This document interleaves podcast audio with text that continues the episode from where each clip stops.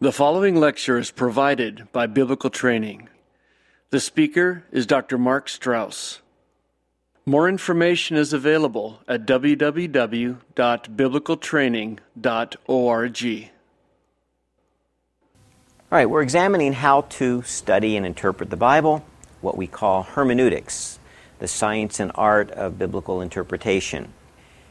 Last time we looked at some basic presuppositions that we come to God's Word with. Presuppositions such as the fact that the Bible is God's Word.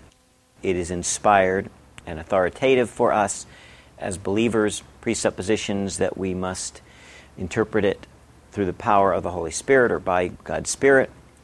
Those presuppositions. Then, secondly, we talked about the nature of the Bible. And we talked about two key terms to describe the nature of the Bible. The first one is diversity. The Bible is written by diverse authors in diverse times and places with diverse literary forms. That's the issue of diversity. We said that was the human side of God's revelation. Then we use the term unity to describe the divine side of God's revelation. That though the Bible is written in different times and cultures and contexts, though each author has their own theological perspective and cultural context, yet the Bible is one story, inspired from beginning to end by God, and therefore teaching truth that is consistent and that is complementary rather than contradictory. So, those are really introductory issues. What is the Bible? What are our presuppositions when approaching the Bible? In this section, we're going to actually introduce our topic, which is biblical interpretation, or what we call hermeneutics. The word hermeneutics comes from a Greek word, hermeneuo, which means to interpret. And we can define hermeneutics as the science and art of biblical interpretation. The science and art of biblical interpretation. It is a science in that there are methods, there are rules, there is a measure of objectivity. An art, it is not just a science, it's also an art in the sense that it is a skill that is learned. Now, the first question some of my students ask is Do I really need hermeneutics? Some people say, I don't interpret the Bible, I just read the Bible. But of course, every act of reading is also an act of interpretation. You cannot read something without interpreting it. So, what are the goals of interpretation or the goals of hermeneutics? We are going to look at two key goals. The first goal we call exegesis. Exegesis is from a Greek word meaning to draw out the meaning of the text. Our first goal in interpreting Scripture is to draw out the author's original meaning. We contrast exegesis with what we call eisegesis. Eisegesis is another Greek word that means to read into it, outside meaning. In other words, our goal is to hear Scripture speak to us, not to bring our ideas and confirm our own presuppositions and ideas in Scripture. We want to read out of it, comprehend what the original authors intended. That brings us up to a clarification that I want to talk about. Clarifications with reference to what we mean by exegesis. The first clarification is that the original meaning refers to the author's intended meaning what the author originally intended. This raises one of the most important questions that hermeneutics or biblical interpretation seeks to answer. And that question is where does meaning reside? In a written text, there are really three possibilities for where meaning resides. There was an author, an original author of that text, the person that wrote it. There is the text itself, that is, the words on the page, the sentences on the page, the paragraphs on the page. Then, third, there is a reader of the text. The one, whether ancient or modern, who picks up that document and reads the words that the author wrote. So, in every passage in the Bible, as every written text throughout history, there are three possibilities as to where meaning resides. Meaning could be a focus on the author who originally wrote it, or is meaning in the text itself, that is, in the words on the page, or is meaning in the mind of the reader There's modern literary theory that's called reader response criticism that puts all of the focus on the reader, suggesting that we actually create meaning when we read. Every reader approaches a text differently, and so really the focus of the locus and focus of meaning is in the reader rather than in the author or in the text itself. Now, it is certainly true that meaning is a dynamic interplay between the text, the author, and the reader. But ultimately, in this course, we're going to focus on the fact that ultimately our goal is to get back to the author's intention. What the author intended when they wrote their document, what was going on in their mind, what their goal was. Now, there are important clarifications with reference to that the original meaning we are looking for is the author's intended meaning, but our approach has to be text centered. Well, why is that? It's because the author is dead. The author of every New Testament and Old Testament document is not with us. So if we say, okay, we're looking for Paul's meaning, but we can't ask Paul what his meaning is, we have to look to the written text, the text that that author penned, and determine the meaning from that text. So the text is important. It's not just the author we're looking at.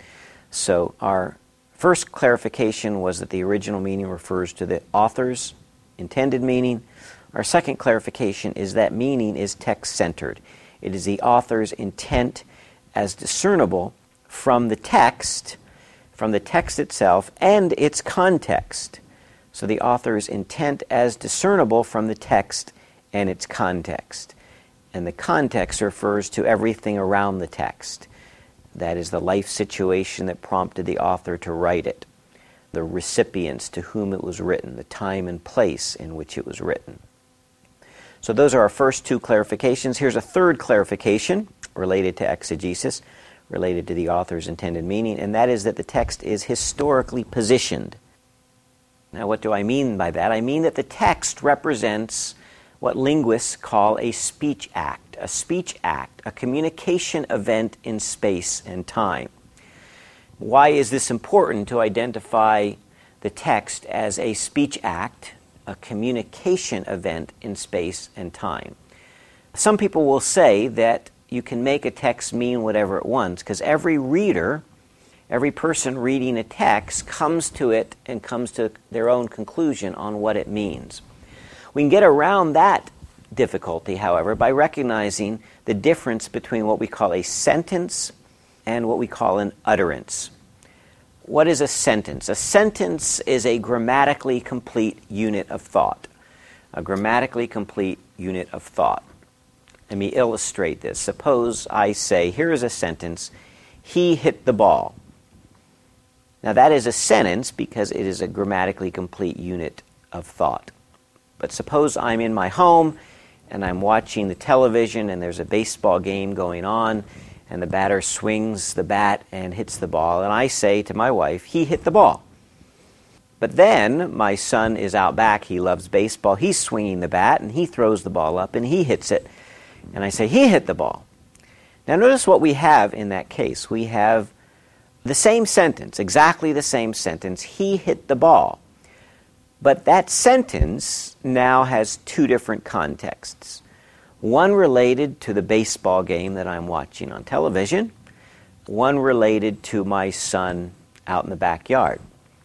So that sentence has two meanings one meaning referring to my son, and one meaning referring to the baseball game. Now, though that is only one sentence, the same sentence, it is two utterances two different utterances. An utterance, let me define an utterance for you. Remember a sentence. A sentence is a grammatically complete unit of thought. An utterance is a sentence which occurs in real life. A sentence which occurs in real life. Now, think about my illustration there. When I looked at the baseball game and said he hit the ball, that sentence referred to that baseball game. It was a real life sentence. It had a meaning because it was a real life sentence. Then when I turned and looked at my sentence and said, he hit the ball, that was another utterance, a different utterance because it was a different sentence in real life. Now, why is that important? That distinction between sentences and utterances is important because sentences only have potential meaning. If I say, suppose I write on the board, he hit the ball. There is a sentence, but that sentence only has potential meaning because I don't know he is, who he is. I don't know what kind of a ball. I don't know what game this is. That has that sentence has potential meaning, but it doesn't have real meaning until I give it a context with reference to the baseball game, with reference to my son, and say he hit the ball within. Then suddenly that sentence has meaning. And it has only one meaning. It has the meaning that I meant when I stated that utterance. So here's the important question. The important question is what do we have in the Bible? Do we have sentences or do we have utterances? And the answer to that question is ultimately we have utterances. We have utterances because every passage in the Bible is written by a real author in a real context, and they had a real intention, a real meaning in mind when they wrote that context. So, our third clarification, very important, our third clarification is that the Bible is historically positioned. Every passage, every text, sentence, every paragraph in the Bible has a specific place, has a specific time, has a specific historical position. And because it has a historical position, it has a meaning in that position. All right, that is exegesis, our first goal of hermeneutics, to determine the author's intended meaning. I want to illustrate our two goals with a bridge illustration. Picture a large bridge spanning a gorge or a river um, because this is a picture, this is the illustration we'll be using to describe what we're trying to do in hermeneutics and biblical interpretation. On one side of that bridge, we'll say, is us. Us in the sense of the modern reader of the text. On the other side of the bridge, we'll say, is them. That is the biblical authors. So, us is the modern reader of the text, that is you and I them are the biblical authors, whether that biblical author is Moses or Isaiah or Jeremiah or one of the unknown writers of the Old Testament, say the writer of Chronicles, or New Testament writers, Matthew or Mark or Luke or John or Paul or Peter or any of the other authors. Okay, so that's us and them. But between us and them, there's a great chasm, a great gorge, a great river valley. That chasm represents the time, the place, the culture, the language difference. I speak a different language than Paul spoke. I'm in a different time. We have a different worldview. So there is this great chasm between us and them. The goal of interpretation, the first goal of hermeneutics, or the first goal of interpretation, is exegesis. And exegesis is crossing the cultural and linguistic bridge that separates us from them. And so I want to understand what Paul meant when he wrote this letter. Well, how can I understand what he wrote? I have to cross the bridge of time and space. I have to try to enter into the thought world of Paul. I have to learn the language. I have to learn the culture. I have to understand the life situation. When Paul writes his letter to the Corinthians, for me to understand that letter, I have to try to understand what was happening in the city of Corinth in southern Greece. I have to understand a little bit about Paul and who he was, an apostle of Jesus Christ. I have to understand his relationship with the church, that he established this church. I have to understand the conflicts that he had with the church.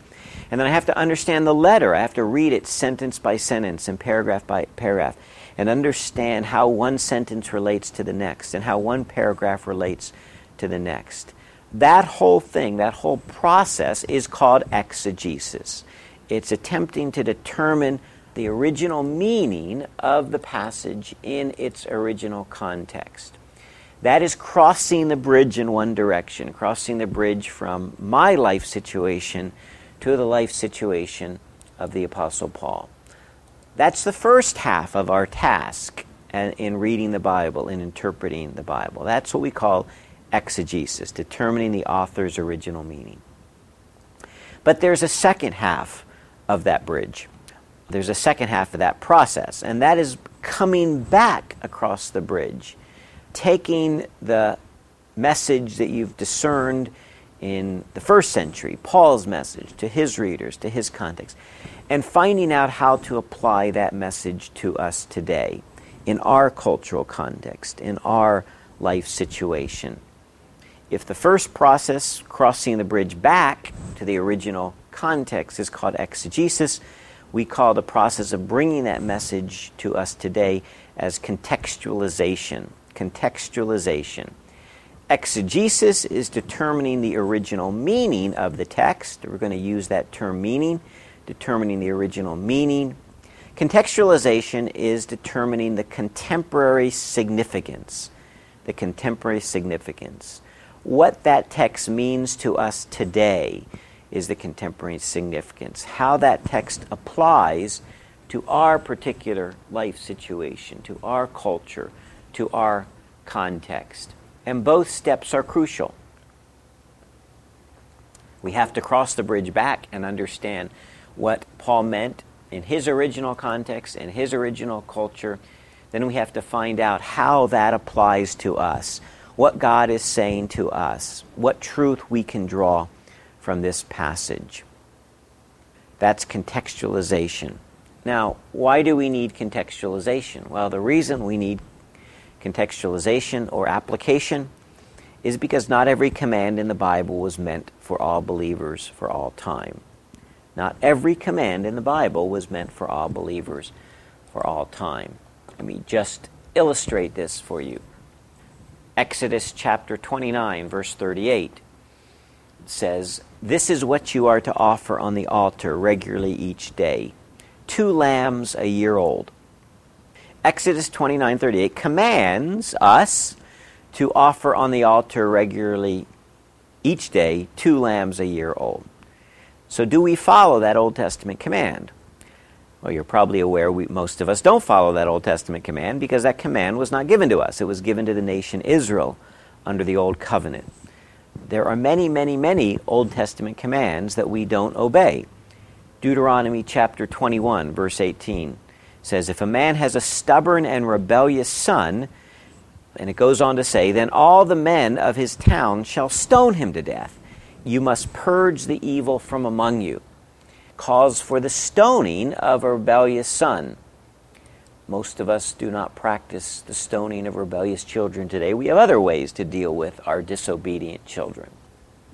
Or how about Leviticus chapter 19, verse 19? Leviticus 19:19 19 says, "Do not plant your field with two different kinds of seed.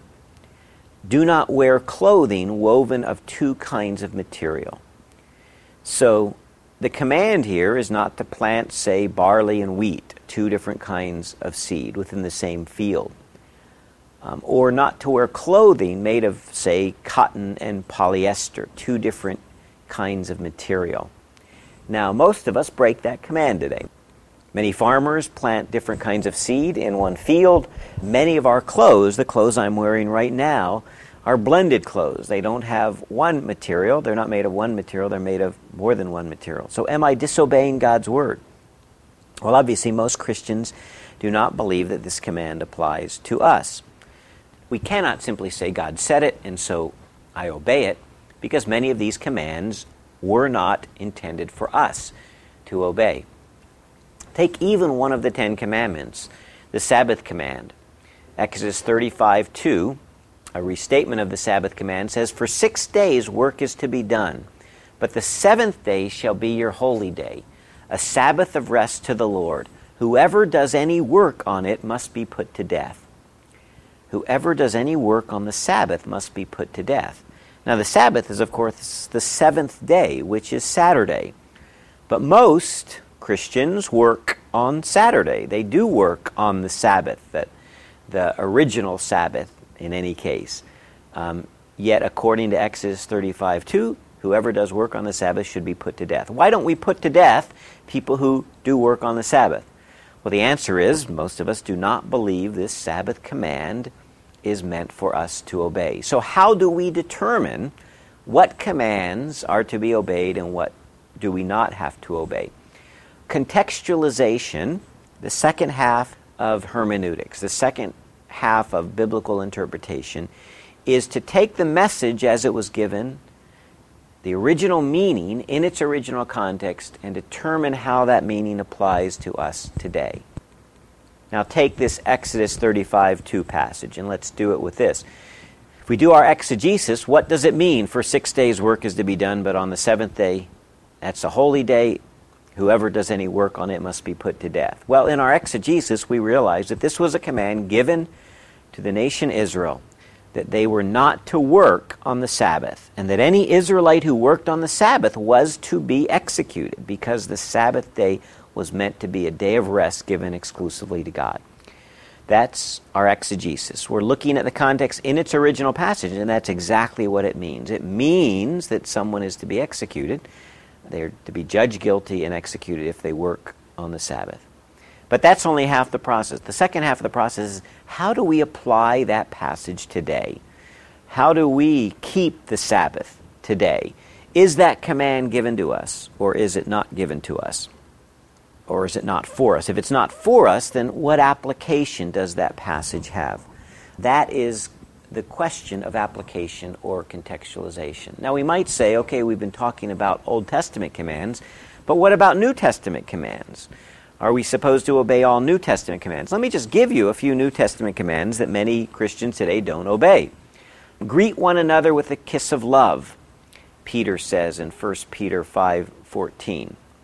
Many Christians today do not greet with a kiss, they might greet with a handshake. Many cultures do greet with a kiss, but certainly not all Christians um, believe that this command is meant for today. In 1 Corinthians chapter 11 verse 5, Paul says, "For every woman who has her head uncovered while praying or prophesying disgraces her head." Paul says that a woman must not pray or prophesy in church with her head uncovered. She has to veil or cover her head. Now, in many churches around the world today, women worship, they pray or they prophesy with their head uncovered. Are those women disobeying God? Are they disobeying the truth by praying with their head uncovered? Well, many Christians believe, at least, that this command is not meant for Christians for all time. The process of contextualization is looking at a passage of Scripture and trying to determine whether it applies today and in what way it applies today. One more example, 1 Timothy 5:23 1 Timothy 5:23, Paul says, "No longer drink water exclusively, but use a little wine for the sake of your stomach and your frequent ailments." In this passage, Paul apparently commands to drink wine. But of course, we recognize that Paul is writing to Timothy in a very specific situation, and that command is meant for Timothy. So the question of contextualization is asking the question how does this command apply to today? How do I understand what God wants me to do? So here's our bridge again. The first part of the bridge is exegesis. That's moving from our context, the context of the modern reader, crossing the bridge backwards, the chasm, the gorge of time, place, culture, and language, to understand what the text meant in its original context. I can tell you, Paul meant if we understand that passage correctly, Paul meant for women in Corinth to cover their head when they were worshiping, when they were praying, when they were prophesying. That's exegesis, determining what the significance of that head covering was in its original culture, is in its original context. But that's only half the process. Then we have to say, okay, that's fine. That's what Paul meant for them. But how would Paul want us to do it? What would Paul want to command us? And more importantly, what would God un- want us to do in our particular culture and context, which is very different than Paul's culture and context? Contextualization is determining the meaning for today. I have a comic strip in front of me. It's a comic strip called Peanuts, and it has two individuals, two young boys, and one of them, Charlie Brown, asks the other, he says, Where have you been? He's speaking to Linus. And Linus responds, I've been to church school. We've been studying the letters of the Apostle Paul.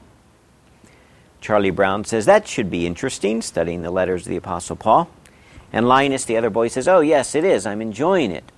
He then says, though I admit, although I must admit, it makes me feel a little guilty studying Paul's letters because I always feel like I'm reading someone else's mail. Now, that's meant to be funny because he's guilty for reading the Bible because he feels like he's reading someone else's mail. But in fact, that's a true point. In reading Paul's letters, we are reading someone else's mail. We are reading the letters of Paul, this individual from the first century, this missionary, this church planter, this world traveler.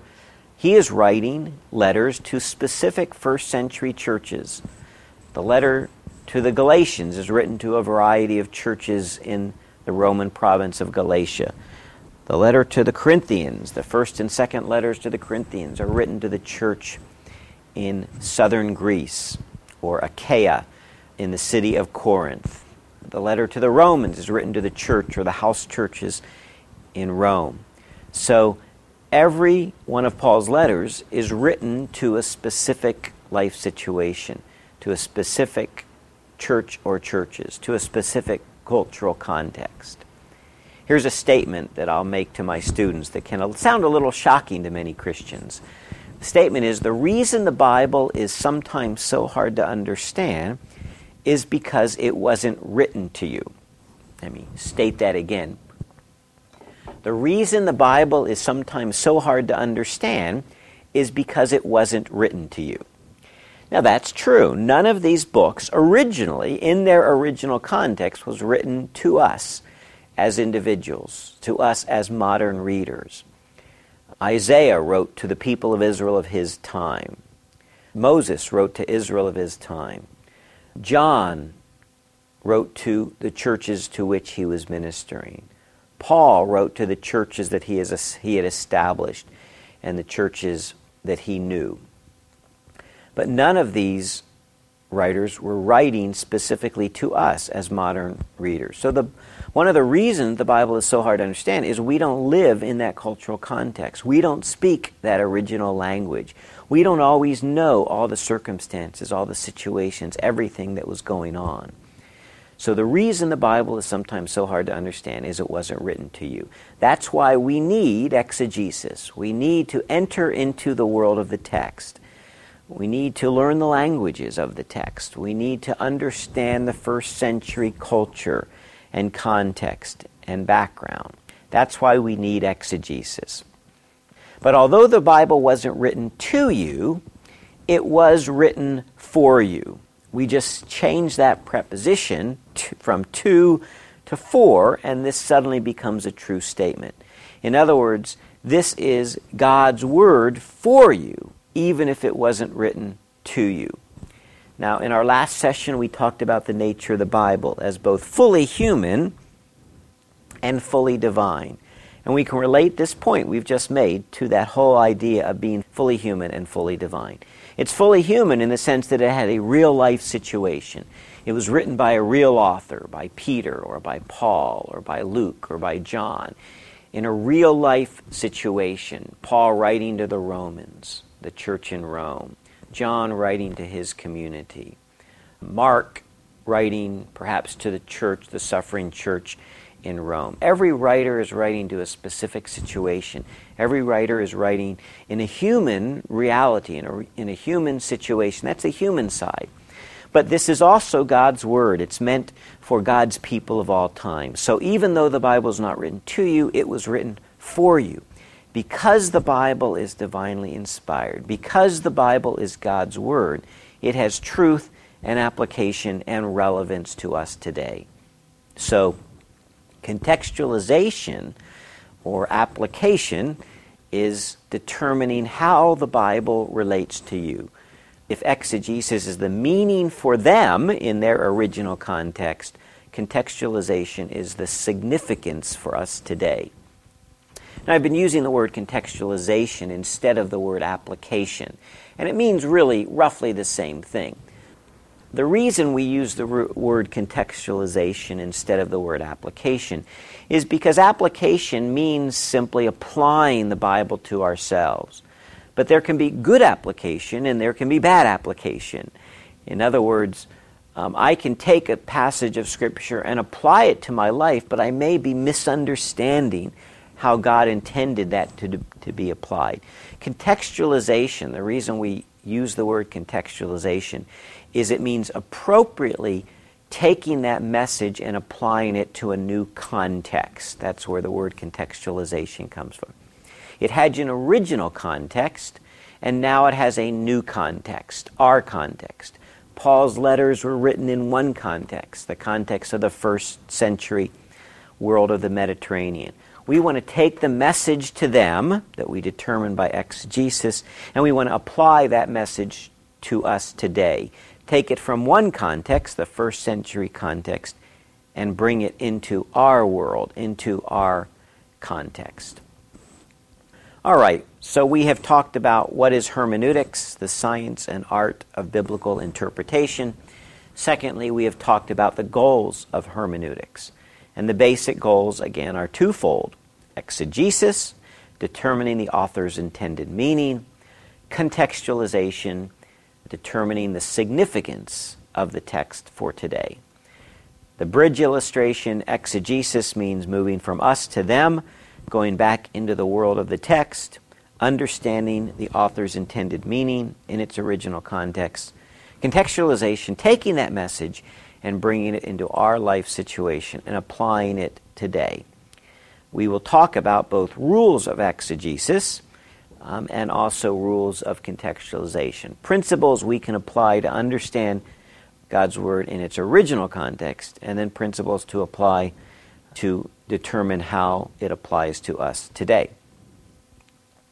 We've seen what is hermeneutics, we've seen the goals of hermeneutics. A final point within this lecture today is avoiding shortcuts, avoiding shortcutting the hermeneutical process.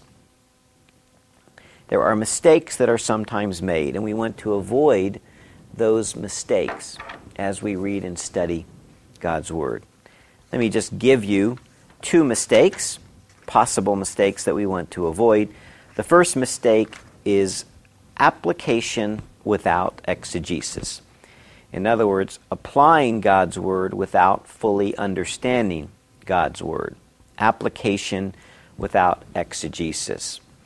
One form of this is called subjectivity, assuming that what, whatever I first understand the text to mean is what it means to me.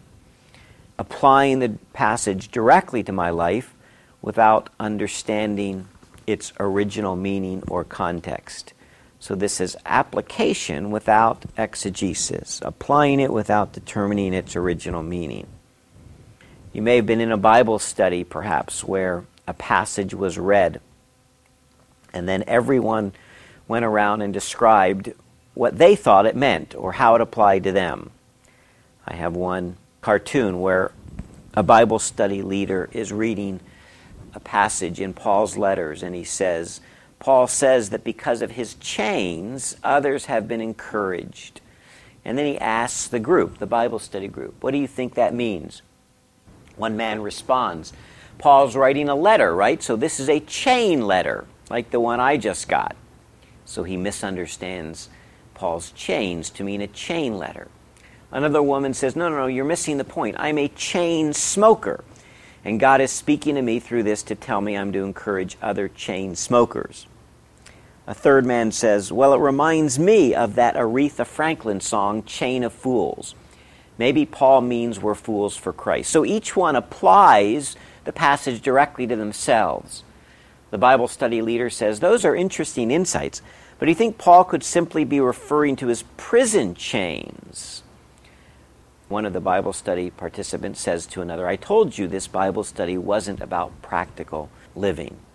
You see, the point is that in that Bible study, the people weren't thinking about what the passage meant in its original context, what the passage meant to Paul.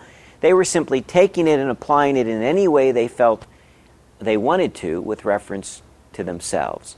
But that's a misapplication of the passage. Here's our point The point is, we must understand the original meaning, the meaning of the original author, before we can make a correct application for today. Gordon Fee and Douglas Stuart, in their book, How to Read the Bible for All It's Worth, say it this way They say a text cannot mean what it never meant. A text cannot mean today something that it never meant in its original context.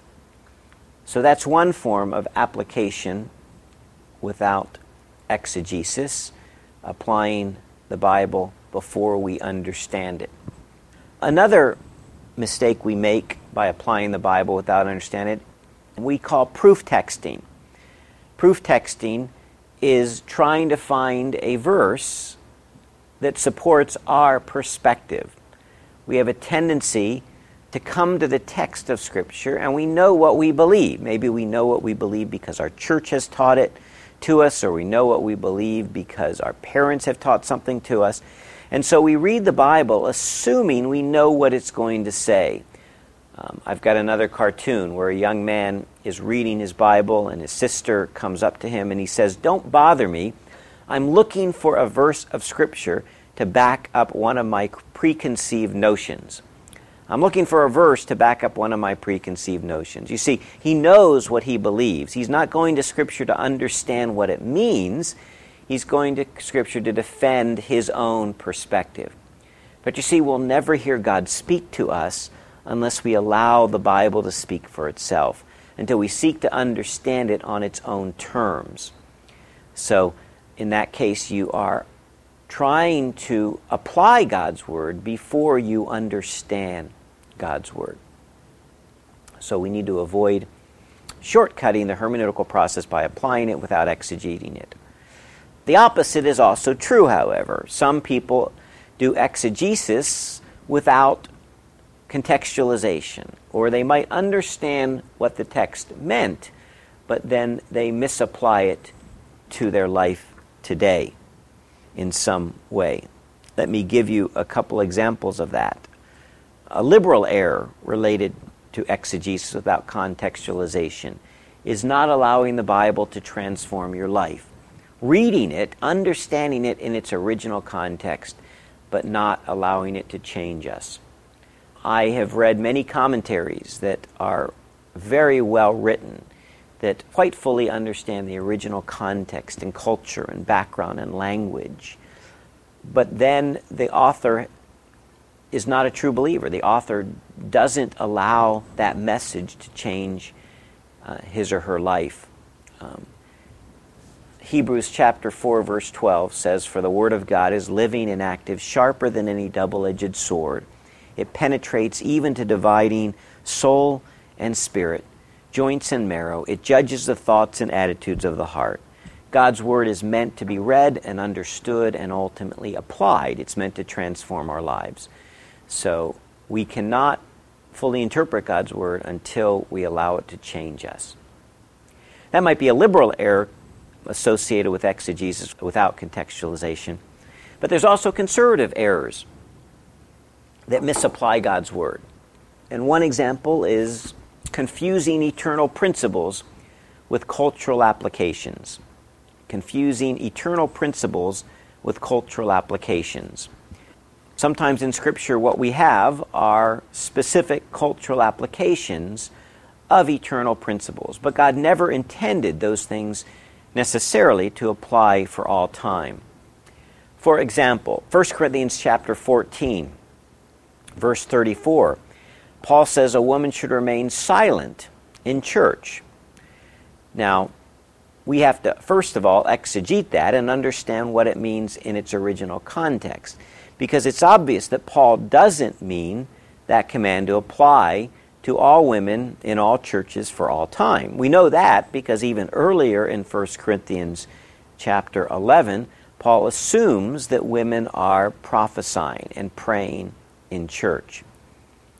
So, exegesis without contextualization would say Paul said it this way, therefore, this is the way we should apply it, without fully understanding why Paul said it and the determining what its appropriate application is for today. A second conservative error, with reference to exegesis without contextualization, we might call the magic answer book or the verse for the day syndrome. The magic answer book or verse for the day syndrome. And that is searching Scripture for the answer to a specific problem. And so taking a passage out of context. It's like the young soldier who was in training camp. He was in, in boot camp and he was really suffering under the rigors of military life and he desperately wanted to go home. So he began searching his Bible for an answer to help him, something to encourage him. And he came to Genesis 31, verse 13, where it says, Arise, get out of this place. And he took that as a message from the Lord, so he deserted his army post and he, he went home.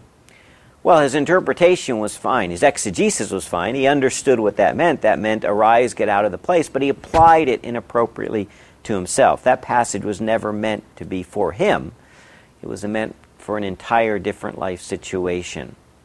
In many Christian books, I read stories of people who understand and discern God's will in this way. I remember reading the story of a, of a woman who was, her husband was considering taking a new job, but she just didn't, wasn't sure that it was the right job to take because it would, it would require them to leave their home and move to another town. And she was reading her Bible and she came to Luke chapter 4, verse 43, where Jesus says, I must proclaim the good news of the kingdom of God to the other towns also, because that is why I was sent. She read that verse and took that as a message from God that they were to move from this town to the other town. Well, the problem with that is that passage was never meant to tell us that we should move from one town to another. That passage was Jesus telling his disciples that his mission was to proclaim the good news to all the towns of Israel. In fact, that woman could have read another verse. She could have read Isaiah 32:20 that says, "Look upon Zion, a tent that will not be moved." She could have taken that as a passage telling her she should stay put. The verse goes on, "Its stake will never be pulled up, nor any of its ropes broken." So she could take that verse to mean that she should stay in her town and they should not move. You see, the problem is that's not what the verse ever meant. As Fee and Stuart said, a text cannot mean today what it never meant in its original context.